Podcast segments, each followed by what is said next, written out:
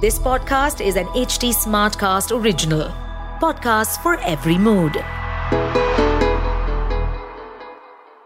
क्या कभी आपने सोचा है कि वो कौन सा स्थान होगा जहाँ माता सीता की करुण पुकार पर धरती माता भी करुणा से पिघलकर उन्हें गोद में बैठाकर अपने साथ वापस ले गई माता सीता का माता सती के साथ इतना गहरा संबंध क्यों है कि उन्होंने जन्म भी लिया तो माता सती के मिथिला शक्ति पीठ पर?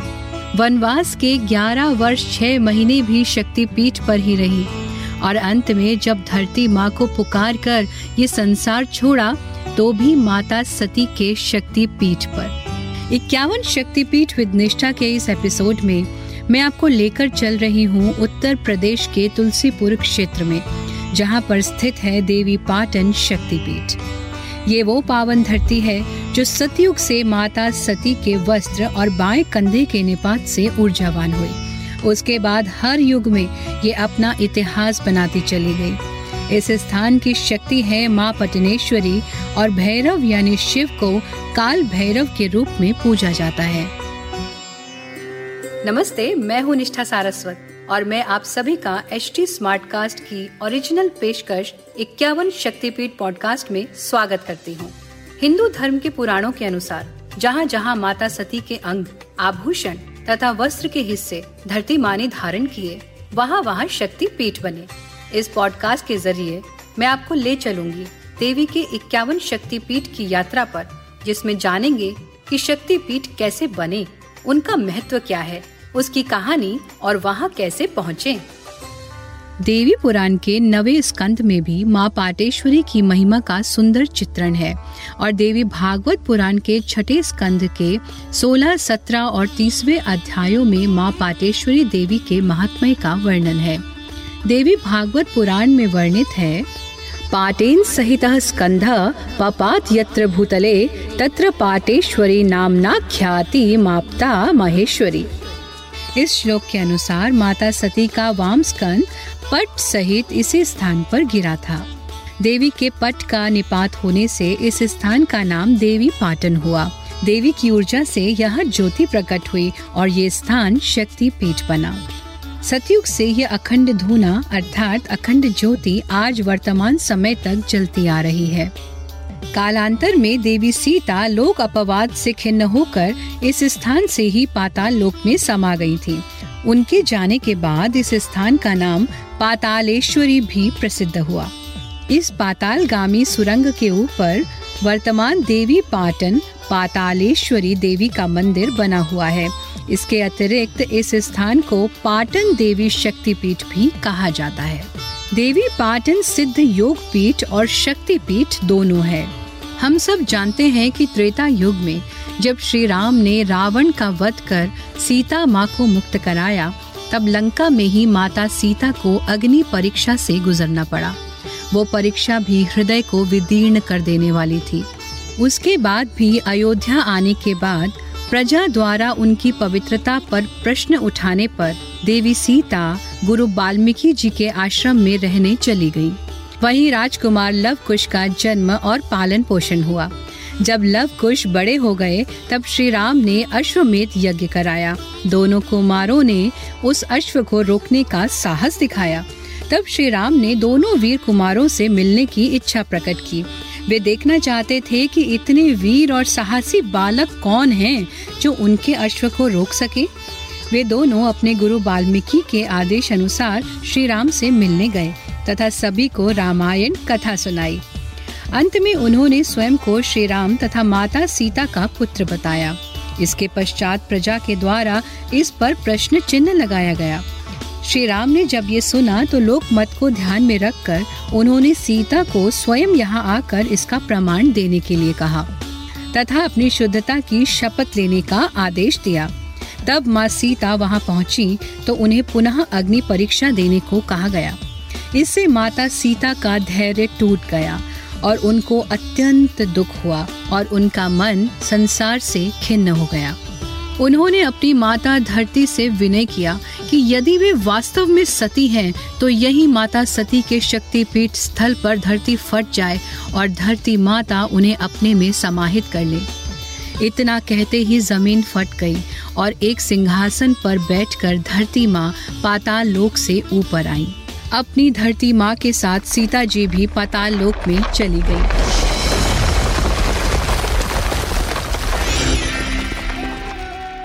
ऐसी मान्यता है कि इस शक्तिपीठ के गर्भगृह से आज भी पाताल लोक तक की सुरंग निकलती है। श्री राम द्वारा देवी सीता के परित्याग की घटना कितनी सत्य है, ये तो मुझे नहीं मालूम, क्योंकि वाल्मीकि रामायण और श्री रामचरितमानस दोनों में इस घटना का कोई उल्लेख नहीं है। मेरा मन इस बात को बिल्कुल भी नहीं मानता कि ऐसी कोई भी घटना भारतीय इतिहास में हुई हो, जहाँ नारी को सदैव पूजा गया है। जो श्री राम माता सीता को लौटा लाने के लिए वन में सेना तैयार करते हैं। समंदर पार करके, रावण से युद्ध करके माता को वापस ले आते हैं। वो उनका परित्याग किसी भी परिस्थिति में कैसे कर सकते हैं? परंतु इस स्थान पर ये कहानी बताने का मेरा उद्देश्य सिर्फ़ इस शक्तिपीठ स्थान से जुड़ी हर बात, हर जानकारी उपलब्ध कराने का है। फिर समय बीता और द्वापर युग आ गया। भगवान परशुराम का आश्रम द्वापर युग में इसी शक्तिपीठ स्थान पर था।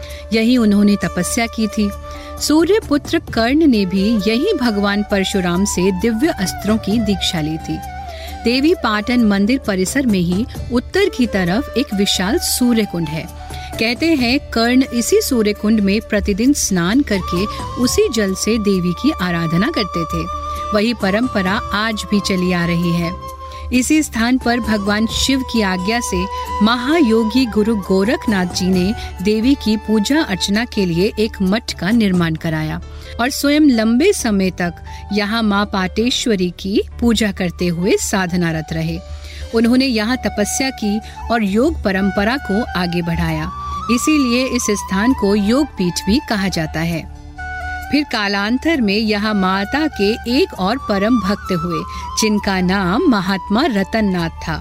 स्थानीय कथाओं के अनुसार ऐसा माना जाता है कि वो अपनी सिद्ध शक्तियों की सहायता से एक ही समय में नेपाल देश के दांग चौखड़ा और देवी पाटन में विराजमान माँ पाटेश्वरी की एक ही साथ पूजा किया करते थे।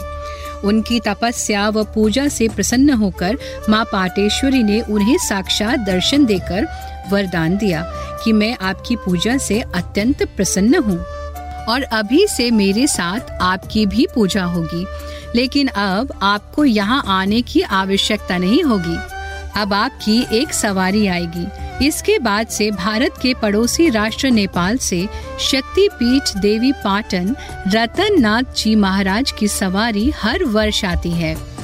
रतन नाथ जी की सवारी चैत्र नवरात्रि में द्वितीय के दिन देवी पाटन के लिए प्रस्थान करती है, जो पंचमी के दिन देवी पाटन पहुंचकर अपना स्थान ग्रहण करती है और नवमी तक यही विराजमान रहती है तत्पश्चात नवमी की मध्य रात्रि को ये सवारी पुनः नेपाल राष्ट्र के लिए प्रस्थान करती है और इस दौरान मंदिर में लगे घंटे बजाए नहीं जाते हैं, क्योंकि ऐसा माना जाता है कि रतन नाथ जी ध्यानावस्थित हैं।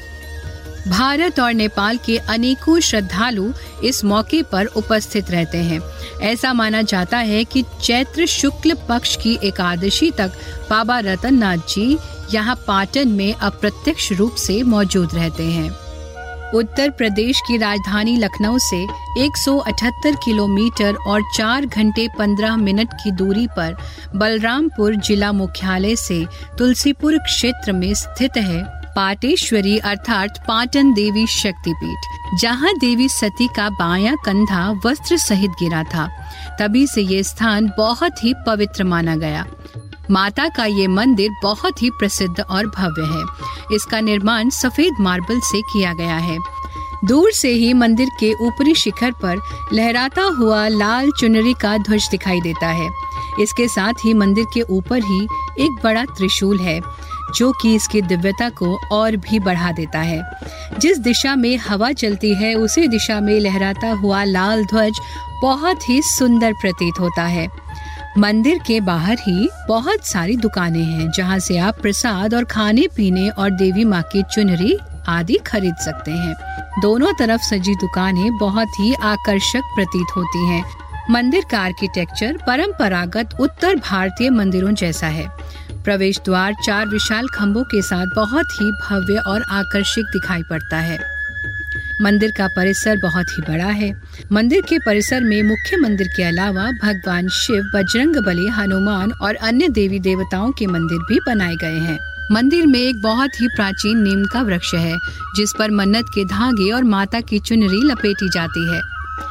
आइए अब उस अलौकिक स्थान के दर्शन करते हैं जो माता सती और माता सीता दोनों से जुड़ा है।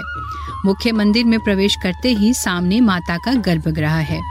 माता का गर्भगृह लाल पत्थरों से निर्मित है। यहाँ का फर्श काले सफ़ेद चेक मार्बल से बना है।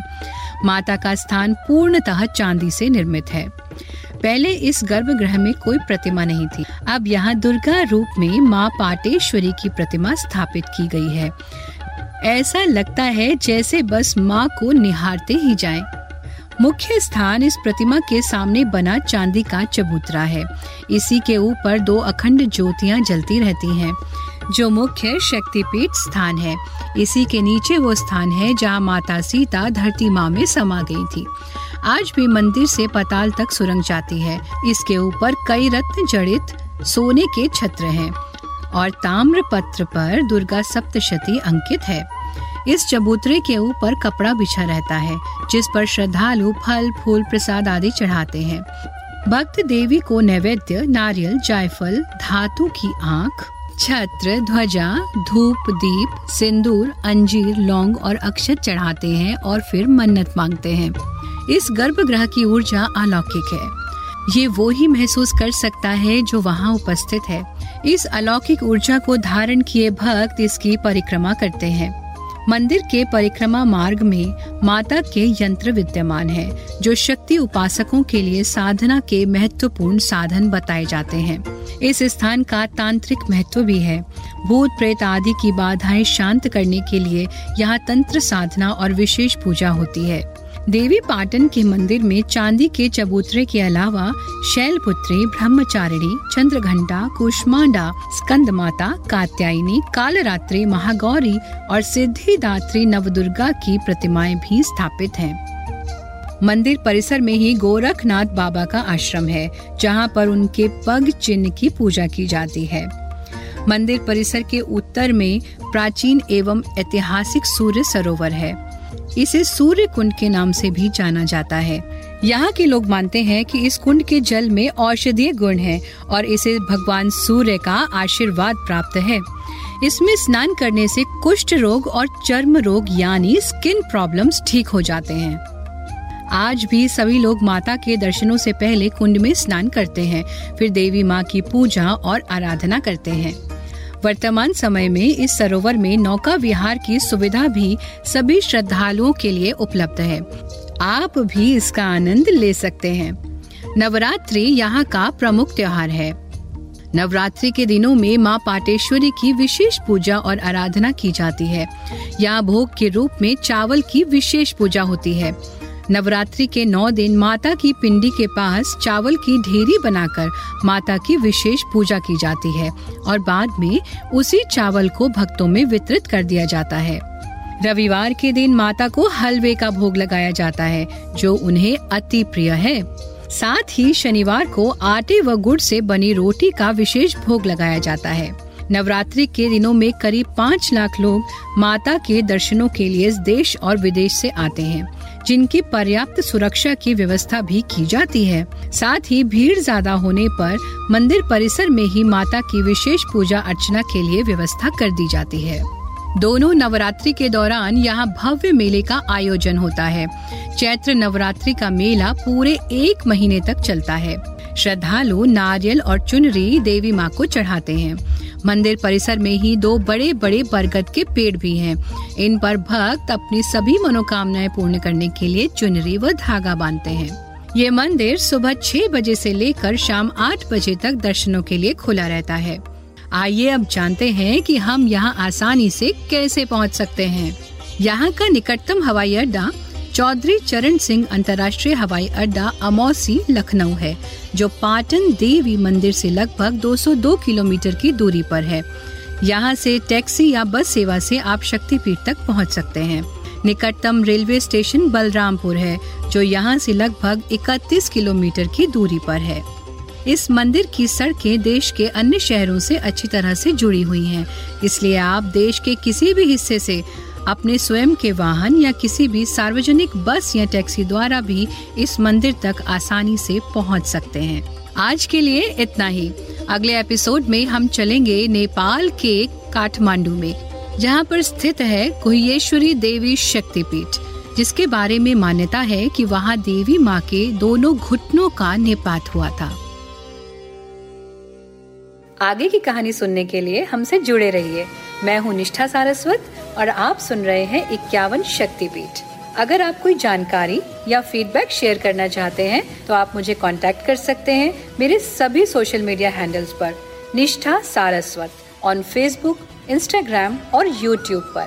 साथ ही आप एच टी को भी फॉलो कर सकते हैं उनके सभी सोशल हैंडल्स पर। Instagram Facebook Twitter link YouTube और ऐसे पॉडकास्ट सुनने के लिए लॉग इन करें एच टी पर। इस पॉडकास्ट पर अपडेटेड रहने के लिए हमें फॉलो करें एट एच टी हम सारे मेजर सोशल मीडिया प्लेटफॉर्म पर मौजूद हैं और और ऐसे पॉडकास्ट सुनने के लिए log on to W W W dot H T smart cast dot com